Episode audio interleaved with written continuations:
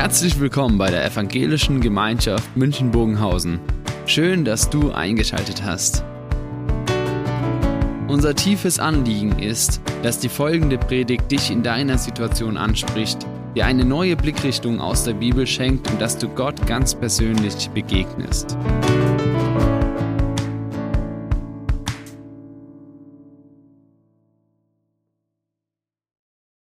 Ja, guten Morgen, liebe Gemeinde. Seit zwei Wochen ist es der Krieg in der Ukraine.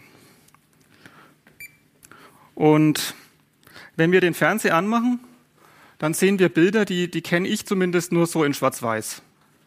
Ja, zumindest was Europa angeht, ja. Das sind zerbombte Städte, das sind Menschen in Luftschutzbunkern, Mütter, die mit kleinen Kindern an der Hand irgendwo zu Fuß auf der Flucht sind, die Väter im Krieg. Und es sieht so aus, als ob es für diese Ukraine, für dieses Volk irgendwie überhaupt keine Hoffnung mehr gibt, so auf ein fröhliches Leben in Frieden und Freiheit, wie es für uns selbstverständlich ist, ja, seit meiner Kindheit. Und es belastet mich und vielen Menschen um mich herum geht es genauso. Also das erlebe ich, das ist wirklich Thema. Und deshalb habe ich mich heute entschieden, das Thema zu ändern. Ich hatte ja zuerst ein ganz anderes Thema für heute vorgesehen. Das holen wir irgendwann anders nach. Und ich habe mich entschieden, das Thema zu ändern. Und wir beschäftigen uns heute mit dem Thema, warum überhaupt noch hoffen? Und der Bibeltext ist aus den Klageliedern 3, die Verse 20 bis 32. Was mich auch belastet hat die letzten Tage, ich weiß nicht, ob Sie es mitbekommen haben, ähm, da ist ein Glaubensbruder von uns, der jetzt nicht mehr in der Gemeinde ist, völlig überraschend gestorben. Der war vor über 15 Jahren hier, der war hier Praktikant zwei Jahre. Unten ist die Anzeige für alle, die ihn noch kennen. Ich kannte ihn auch. Und er war ungefähr so alt wie ich und hatte eine Frau und ein kleines Kind.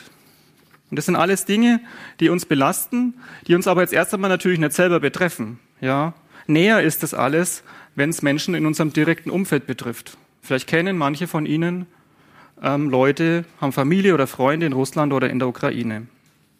Und ganz nah ist das Leid, das Schlimme natürlich, wenn es uns selber betrifft. Ja, und es mutet Gott uns, seinen Kindern auch manchmal zu dass wir schlimme Dinge erleben müssen. Christen müssen erleben, dass liebe Menschen krank werden oder vielleicht früh zu, viel zu früh sterben. Ja, manchmal sogar aus der eigenen Familie, manchmal vielleicht sogar der eigene Ehepartner oder das eigene Kind. Christen müssen erleben, dass Freundschaften zerbrechen, dass Ehen kaputt gehen. Auch Christen erleben Arbeitslosigkeit, Krankheit und Unglücksfälle. es gibt auch so dauerhafte Leiterfahrungen. Manche wünschen sich ja zum Beispiel einen Partner, aber sie bleiben allein. Manche wünschen sich ein Kind und Gott schenkt es ihnen nicht.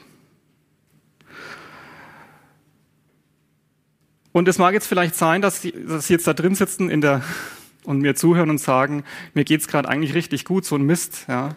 Die Predigt passt gar nicht zu mir. Aber dann würde ich sagen, passen Sie trotzdem gut auf. Es ist wichtig, dass man auch, sagen wir, für solche Situationen im Leben vorbereitet ist, dass man Strategien schon in der Hinterhand hat für den Fall, dass das einem mal passiert. Weil dann kann ja schlagartig sein, ja, dass man plötzlich dasteht. Und dann ist vielleicht ganz gut, wenn man heute aufgepasst hat. Ich habe mich äh, mit dem Bibeltext das erste Mal beschäftigt, äh, ähm, in, sagen wir mal, wo ich am Tiefpunkt meines Lebens war. Das war, als meine erste Ehe zerbrochen ist. Und vieles, was ich heute sage, ist, sind viele Erfahrungen von der damaligen Zeit mit eingeflossen. In welcher, in welcher Situation ist der Predigtext? Die Klagelieder von Jeremia sind in einem ganz bestimmten ähm, historischen Kontext geschrieben worden. Und zwar ähm, im Jahr 587 vor Christus, da haben die Babylonier Jerusalem erobert. Gab es auch eine lange Belagerung, die haben das dann erobert und die haben dann äh, die ganze Stadt und den ganzen Tempel platt gemacht. Und es war sehr brutal. Und ganz viele Zivilisten sind, sind auch gestorben. Und gerade so die letzten Verse von dem Kapitel 2, die erinnern sehr, sehr arg an die Tagesschau von gestern Abend. Ja. Und die, die es überlebt haben, von denen ist ein Großteil verschleppt worden nach Babylon. Und der Jeremia, der Jeremia war bei alledem dabei. Er hat vieles, vieles Schlimme gesehen und erlebt.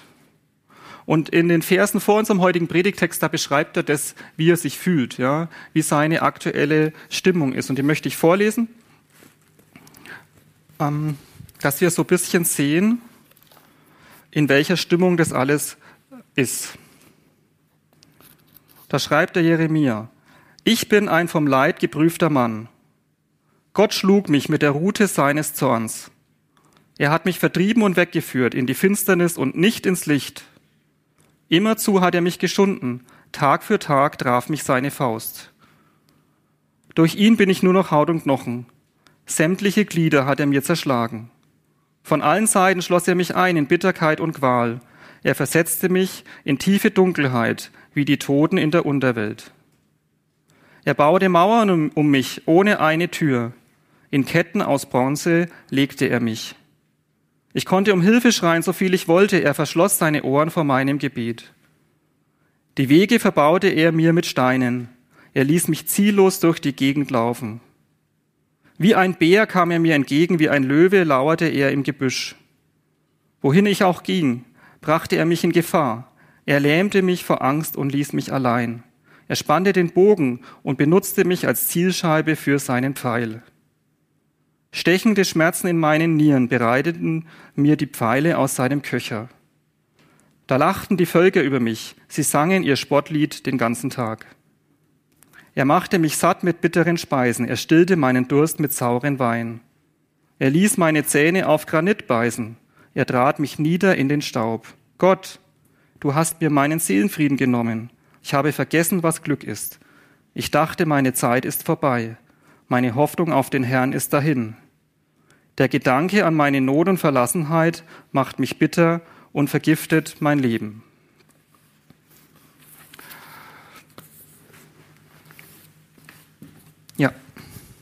Ein harter Text, ein ganz harter Text. Gott hat das ganze Elend geschickt, ja. Gott verschließt seine Ohren vor dem Gebet des Jeremia. Er hat ihn allein gelassen. Jeremia ist am Tiefpunkt und hat keine Hoffnung mehr. Es ist zwar irgendwo klar, dass Israel selber schuld ist an dem ganzen Unglück, weil es ja jahrelang andere Götter angebetet hat und weil auch ähm, das Jeremia selber auch vorhergesagt hat, aber das macht die Situation nicht besser. So ist ja auch bei uns. Wenn wir an unserem Unglück selber schuld sind, sind wir trotzdem im Leid und verstehen auch nicht, warum Gott es zugelassen hat. Und uns kann es auch so gehen, wie dem Jeremia, wenn wir in solch schlimmen Situationen sind, ja, dass wir das Gefühl haben, Gott ist weg, Gott hört uns nicht. Und als Christen macht's ja die Sache erstmal gar nicht leichter, auf, aufs Erste, ja, sondern wir, weil wir wissen ja, dass Gott die Welt eigentlich in seiner Hand hat. Er hat die Macht über alles. Und darum hat er ja das Unglück und das Leid zugelassen. Also zumindest zugelassen, wenn nicht selber geschickt. Er hat die Macht. Er könnte uns aus all dem retten. Er könnte auch den Krieg sofort beenden. Er könnte dem Einhalt gebieten, aber er tut es nicht. Und auf der anderen Seite wissen wir doch, dass Gott uns unendlich liebt, dass er es gut mit uns meint. Und das passt nicht zusammen für uns, also für mich. Das verstehen wir nicht. Und deshalb ist mein erstes Thema, äh, mein erstes, mein erster Punkt heute sind heute sieben. Mein erster Punkt heute ist heute über Gottes Wesen. Die Frage ist nämlich, widerspricht es jetzt nicht alles dem, was wir sonst von Gott sagen? Dass Gott die Liebe ist, dass er gütig ist, dass er das Beste für uns will. Ist er jetzt kein lieber, sondern ein böser Gott? ich möchte gleich vorneweg sagen, wir, Gott ist die Liebe. Er liebt uns, er, möchte das Beste für uns, er ist gnädig und gütig. Das ist unsere Botschaft, das ist die Botschaft des Evangeliums. Und das ist unsere Überzeugung und auch unsere Erfahrung und daran halten wir fest, aus voller Überzeugung, auch heute in dieser Predigt.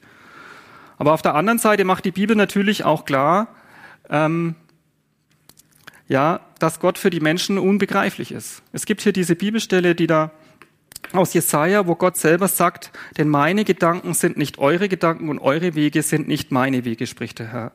Sondern so viel der Himmel höher ist als die Erde, so sind auch meine Gedanken höher als eure Wege und meine Gedanken als eure Gedanken. Also Gott, Gott ist viel größer als wir. Und auch als Christen verstehen wir manches von Gott. Kleine Aspekte, aber wir können ihn nicht ganz verstehen, bei weitem nicht, ja. Er ist viel, viel größer als wir und das müssen wir immer akzeptieren als Christen. Und für uns ist das ein Widerspruch. Ja, Gott liebt uns und gleichzeitig lässt er Leid zu. Aber für die Bibel, für Gott ist das kein Widerspruch. Und ähm, es gibt in der Bibel ja das Buch Hiob, da geht es nur ums Leid.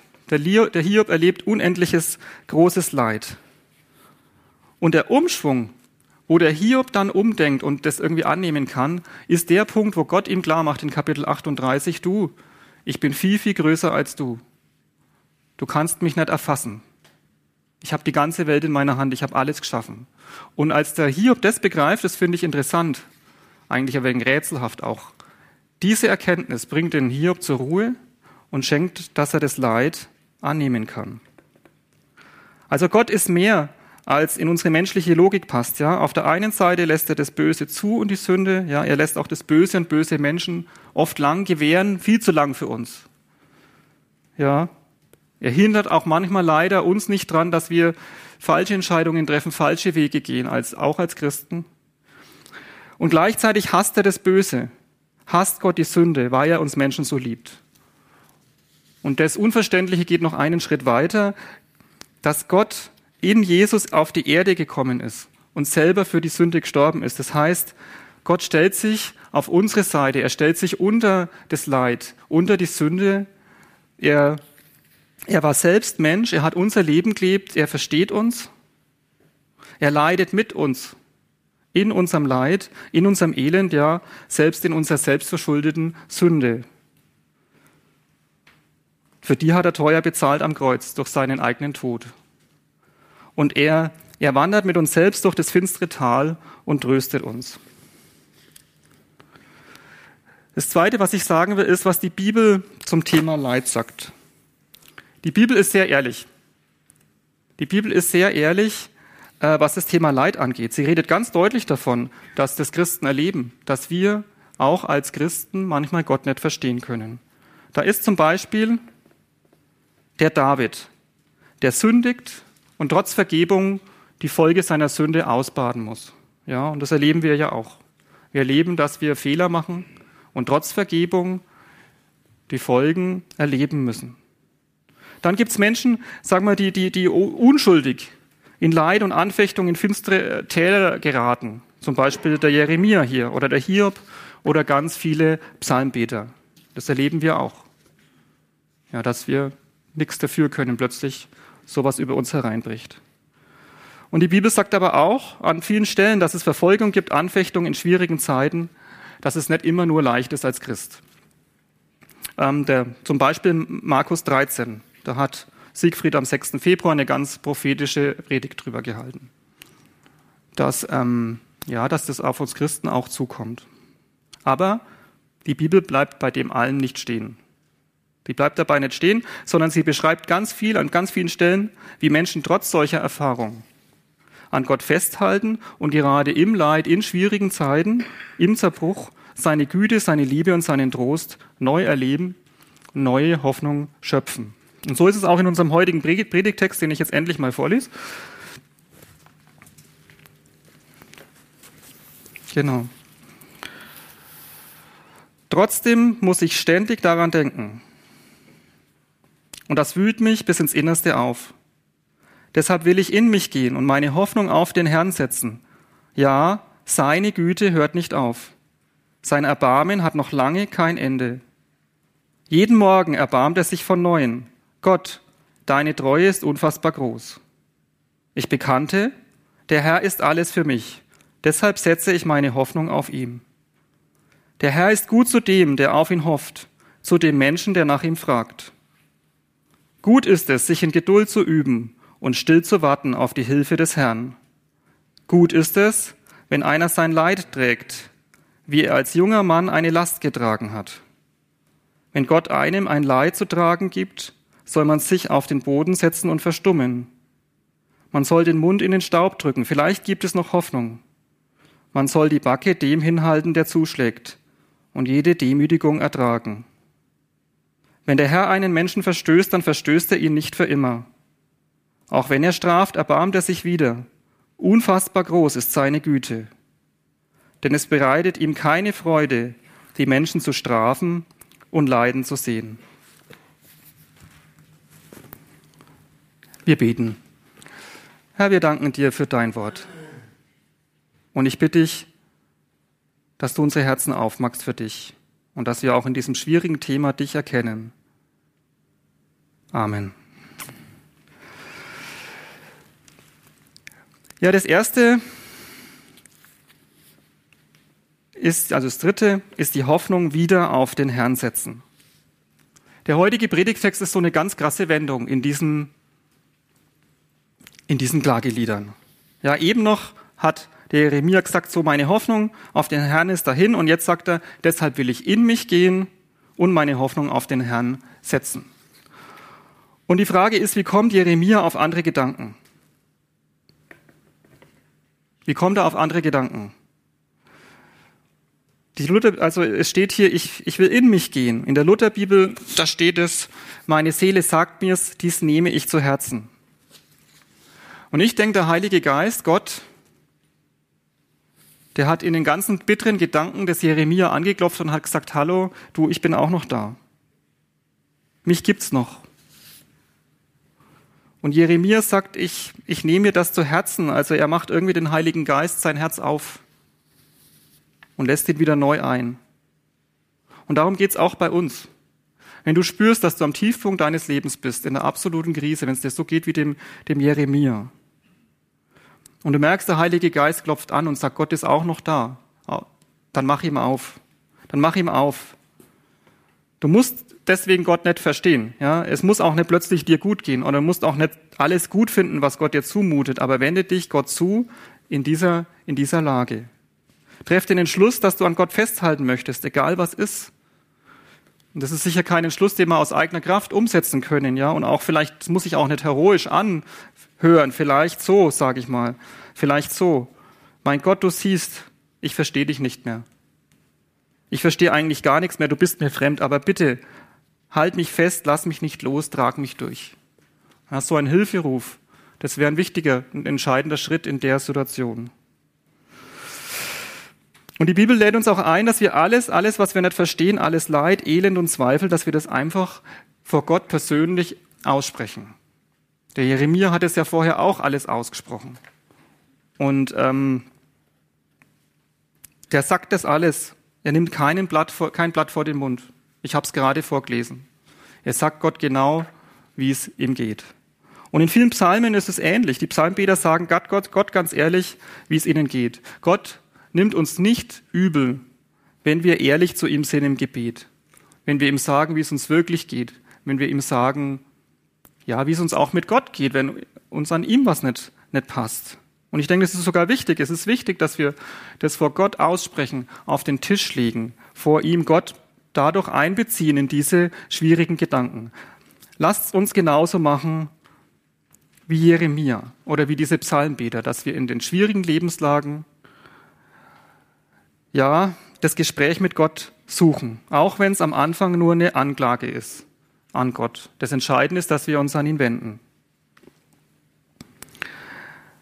Was ist, wenn wir das nicht schaffen?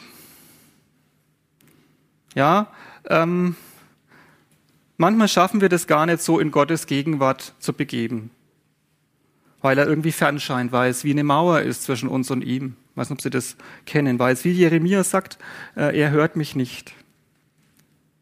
Mir hat's geholfen, Lieder zu singen, die Gebete sind. Lieder oder Psalmen zu beten. Ich erinnere mich, ich habe hab manchmal einige Wochen lang jeden Tag den gleichen Psalm gelesen und gebetet und mich dran festgehalten, weil mir nichts anderes mehr eingefallen ist. Mir hat's geholfen, Eltern zu haben und, und Freunde, die Christen sind und die mich an Gottes Güte erinnert haben. Mir hat's geholfen, weiter treu in den Gottesdienst zu gehen und in meine christlichen Gruppen und mir dort das Wort Gottes und seinen Trost zusagen und zusingen zu lassen, auch wenn ich vielleicht nicht immer selber mitsingen konnte mehr. Ja, und wir haben auch hier in der Gemeinde nach dem Gottesdienst die Möglichkeit zur Seelsorge. Wenn du selber nicht mehr beten kannst, dann lass für dich beten. Das Entscheidende ist, dass du in der dunklen Zeit dich nicht abwendest, nicht von den anderen Christen, nicht von der Gemeinde und vor allem nicht von Gott. Das vierte, seine Güte hört nicht auf. Also nachdem der Jeremia sein ganzes Leid geklagt hat, nachdem er innegehalten hat, nachdem er irgendwo beschlossen hat, ich möchte meine Hoffnung nochmal neu auf Gott setzen, da kommt er zu dieser wunderbaren Erkenntnis, ja, seine Güte hört nicht auf, sein Erbarmen hat noch lange kein Ende. Jeden Morgen erbarmt er sich von neuem. Gott, deine Treue ist unfassbar groß. Warum überhaupt noch hoffen? Weil so sicher, wie in der Früh die Sonne wieder aufgeht, nach einer langen, dunklen Nacht, so sicher ist Gottes Güte noch da. Es ist wie ein Naturgesetz. Ja, auch wenn du vielleicht gerade oder irgendwann in, der, in einer ganz dunklen Phase deines Lebens bist. Gott ist noch da und sein, seine Güte und sein Erbarmen sind noch da. Und genauso wie die Sonne jeden Morgen aufgeht, so wird auch Gottes Güte und sein Erbarmen wieder über deinem Leben aufgehen und scheinen. Was gibt uns Hoffnung in Hoffnungslosigkeit? Es hilft, wenn wir uns an die guten Zeiten im Glauben erinnern in denen wir Gottes Güte, Hilfe und Nähe erlebt haben. Wenn wir daran denken, früher war doch Gott auch da. Ich habe ihn doch schon erlebt. Ich, ich weiß es, dass es ihn gibt. Es hilft, wenn wir uns an seine Verheißungen erinnern. Die Bibel ist voll voller Verheißungen und Zusagen Gottes, gerade auch für Menschen in Leid und Not und Anfechtung. Ja, und weil die Bibel Gottes Wort ist, haben diese Verheißungen, das sind quasi Versprechen Gottes, von Gott selber. Und deswegen haben diese Bibelworte eine Kraft, die Kraft, uns in hoffnungsloser Lage Hoffnung zu geben. Und ich habe das erlebt, wie mich ganz alte, ausgelutschte Bibelverse wieder ganz neu angesprochen haben, wie die mir ganz neu Mut gemacht haben. Ja. Und ob ich schon wanderte im finstern Tal, fürchte ich kein Unglück, denn du bist bei mir. Dein Stecken und Stab trösten mich. Du bereitest vor mir einen Tisch im Angesicht meiner Feinde. Du salbest mein Haupt mit Öl und schenkest mir voll ein. Gutes und Barmherzigkeit werden mir folgen mein Leben lang und ich werde bleiben im Hause des Herrn immer da. Es gibt auch viele Lieder, die Verheißungen sind. Und solche Lieder sind mir auch in schwierigen Lebenslagen wichtig geworden. Interessanterweise auch manch alter Schinken, ähm, die mich seit meiner Kindheit be begleitet haben. Ähm, wir haben heute einige solche Lieder gesungen. Nach der Predigt singen wir, ich bin bei dir. Nimm, nimm dieses Lied als persönliche Verheißung mit für dich. Gott ist bei dir. Sing diese Lieder ja, oder hör, hör sie dir an, wenn du nimmer sie selber über die Lippen bringst. Warum also überhaupt noch hoffen? Weil Gott gnädig ist, weil Gott dich liebt, auch wenn die Erfahrung im Moment anders ist. Er ist trotzdem da, er leidet mit dir, er tröstet dich und hält dich fest in seiner Hand. Wir kommen zum fünften. Der Herr ist alles für mich. Ich bekannte, der Herr ist alles für mich, deshalb setze ich meine Hoffnung auf ihn. Der Luther übersetzt hier, der Herr ist mein Teil, spricht meine Seele, darum will ich auf ihn hoffen. Und ich habe mich gefragt, äh, was das Wort Teil hier bedeutet der Herr ist mein Teil. Ja, und das habe ich ein wenig erforscht. Und das ist der gleiche Teil wie im Psalm 73, ist genau das gleiche Wort. Hier unten in Vers 26, wenn mir gleich Leib und Seele verschmachtet, so bist du doch Gott alle Zeit meines Herzens Trost und mein Teil. Und der Gedanke, ähm, das habe ich herausgefunden, der kommt aus der Landverteilung von Israel. Also als das Volk Israel ins gelobte Land eingezogen ist, da wurde das Land verteilt auf die zwölf Stämme und jeder hat seinen Teil bekommen. Sein Teil am Land, wo er leben konnte und äh, äh, ja, Sachen anbauen und, und sein Leben führen. Und dieses Land haben jetzt die Babylonier weggenommen. Ja, das ist weg. Der Teil ist futsch. Und ähm, die Juden sind heimatlos, ohne Anteil. Ja. Und Jeremias fragt, wo mein Gott, wo ist denn jetzt mein Anteil an Leben, Freude und Glück? Wo ist er, ist er? Und er kommt zu diesem unglaublichen Erkenntnis, mein Anteil am Leben ist Gott selbst. Ich habe ihn, ich gehöre zu ihm, ich habe alles mit ihm. Wenn ich nur dich habe, so frage ich nichts nach Himmel und Erde. Und vielleicht kennen Sie diese Fragen, Gott, wo ist mein Anteil am Leben? An Freude und Glück. Ja, die anderen haben einen Partner, ich bin allein. Die anderen haben einen super Job. Ich bin arbeitslos. Die anderen sind in einer liebevollen christlichen Familie aufgewachsen und das war mir nicht vergönnt. Mich hat dieser Gedanke sehr getröstet, Mich hat dieser Gedanke getröstet. Mein Anteil am Leben ist Gott, der Herr ist der Herr Jesus selber. Mit Gott hast du alles, mehr als jeder, der scheinbar alles hat. Mit Jesus hast du jemanden, der dich mehr liebt, als ein Partner oder ein Vater oder eine Mutter dich jemals lieben können. Als Christ bist du das geliebte Kind des Herrn über Himmel und Erde, ein, ein Königskind. Und mit Gott wartet auf dich ein himmlisches Erbe in der Ewigkeit, größer als jedes irdische Erbe. Ja, der beste Erbteil, den man sich vorstellen kann. Wenn ich nur dich habe, so frage ich nichts nach Himmel und Erde. Das ist natürlich ein Bekenntnis, das, das nicht immer leicht über die Lippen kommt angesichts von manchen, was man gern hätte und nicht hat. Ja, das ist ein Bekenntnis, wo wir uns vielleicht auch immer wieder neu hinglauben müssen, erbitten müssen, dass Gott das auch in unserem Leben ähm, uns so fühlen lässt. Ja, und gleichzeitig ist es halt dann auch eine Verheißung. Eine Verheißung, dass wir uns daran festhalten können. Ich, hab, ich weiß, dass, mir, dass ich mit Jesus keinen Mangel habe. Ich weiß, dass ich mit Jesus alles habe. Mein Anteil am Leben ist der Herr selbst, ist der Herr Jesus selbst. Und mit ihm habe ich alles. Wir kommen zum sechsten. Auf die Hilfe des Herrn warten. Der Herr ist gut zu dem, der auf ihn hofft, zu dem Menschen, der nach ihm fragt. Gut ist es, sich in Geduld zu üben und still zu warten auf die Hilfe des Herrn. Also schwierige Zeiten in unserem Leben können dauern. Wir müssen oft auf Gottes Hilfe warten, das ist so. Ja, wir müssen manchmal an Gottes Hand durch ein langes, finstres Tal gehen. Und es ist ja eigentlich aus meiner Sicht sogar das Bild von dem Tal, dass es eben lang ist, dass man vielleicht um die Kurve kommt und es ist immer noch nicht zu Ende und dass man auch keine Optionen hat, ab, abzubiegen, weil rechts und links Felsen sind. Aber in solchen Zeiten gelten die Zusagen. Gottes Verheißung gilt dem, der auf ihn hofft, dem, der nach ihn fragt, dem, der ihn sucht. Gottes Verheißung gilt dem, der geduldig auf seine Hilfe wartet. Und es kann länger dauern. Stell dich darauf ein, dass schwierige Lebensphasen, Leitphasen nicht sofort vorbeigehen. Aber nutz die Zeit, indem du Gott suchst. Vielleicht erlebst du ihn nochmal ganz neu, ganz anders. Vielleicht ist es dran, dass man mal was Neues probiert. Fahr vielleicht mal auf eine christliche Freizeit, wenn du das noch nie probiert hast. Oder fahr allein in die Berge oder in ein Kloster zum Beten, um Bibel zu lesen, um Gott zu suchen, dir Zeit zu nehmen für ihn. Oder nimm dir mal im normalen Alltag bewusst Zeit für Gott. Gott lässt sich finden, er hat es versprochen. Gottes Verheißung gilt dem, der geduldig auf Gott harrt und auf seine Hilfe hofft. Im Psalm 37 steht, befiehl dem Herrn deine Wege und hoffe auf ihn. Er wird's wohl machen. Er wird's wohl machen. Bleib dran an Gott. Befehl, vertraue ihn deinen Lebensweg an. Das muss man manchmal immer wieder machen, jeden Tag weil vielleicht die Sorgen hochkommen, die Probleme hochkommen, dass ich jeden Tag bete, Gott, ich vertraue mich dir an, ich hoffe auf dich, mach doch deine Verheißung wahr, dass du es auch wohl magst. Verlass dich darauf, dass er dein Leben, deine Zeit, deine Wünsche und Pläne alles in seiner guten Hand hält.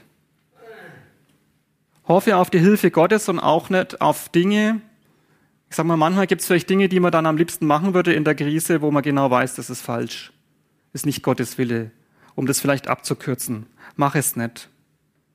Sondern geh an seiner Hand entschlossen die richtigen Schritte. Vielleicht nochmal zu dem Bild vom Tal.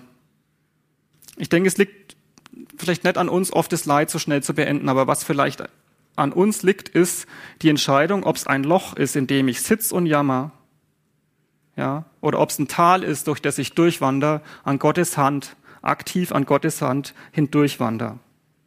Wenn du merkst, dass du Hilfe brauchst, dann hol sie dir. Ist keine Schande. Habe ich auch gemacht. Also, ja. Wenn du merkst, dass du Dinge ändern musst im Leben, dann bitte Gott, dass er dich ändert und geht es an. Und es kann sein, dass am Ende die Zeit im finstern Tal eine Zeit ist, wo man Gott ganz neu begegnet, wo man ganz neu tiefe Wurzeln im Glauben schlägt. Setz auf diese Verheißungen. Such Gott, bleib treu an ihm dran und hoffe auf ihn. Er wird's wohl machen. Am Schluss des Herz Gottes. Da heißt, wenn der Herr einen Menschen verstößt, dann verstößt er ihn nicht für immer. Auch wenn er straft, erbarmt er sich wieder. Unfassbar groß ist seine Güte, denn es bereitet ihm keine Freude, die Menschen zu strafen und leiden zu sehen. Also ich finde, dass der Vers, die Verse mutmachend sind. Das mag man jetzt anders empfinden, ja, aber ich finde, wenn man im Leid ist und merkt, wie schwierig ist es, dass man merkt, das hat ein Ende, oder ich drücke es mal so aus, in der Lutherbibel steht hier, das habe ich hier, denn nicht von Herzen plagt und betrübt er die Menschen. Also ich sage mal so, das, das Schlimme, das uns Gott zumutet, das Leid, die dunklen Lebensabschnitte, ja, und diese ganzen Erfahrungen, die kommen nicht aus dem Herzen Gottes. Das ist nicht sein tiefster Wille. Das entspricht nicht seinem eigentlichen Wesen. Denn nicht von Herzen plagt und betrübt er die Menschen. Gottes Herz ist Liebe. Wenn wir auf Jesus sehen, dann sehen wir in Gottes Herz. Gottes eigentliches Wesen ist Liebe, Barmherzigkeit, Güte, Gnade und Treue. Und Gott will, dass es uns gut geht, dass es dir gut geht. Er will Gemeinschaft mit dir. Er möchte zutiefst und von Herzen das Beste für dich. Und er wird die schweren und dunklen Zeiten begrenzen. Und er wird sich wieder erbarmen und seine Verheißungen und Zusagen in deinem Leben erfüllen. Befiehl dem Herrn deine Wege und hoffe auf ihn. Er wird's wohl machen. Amen.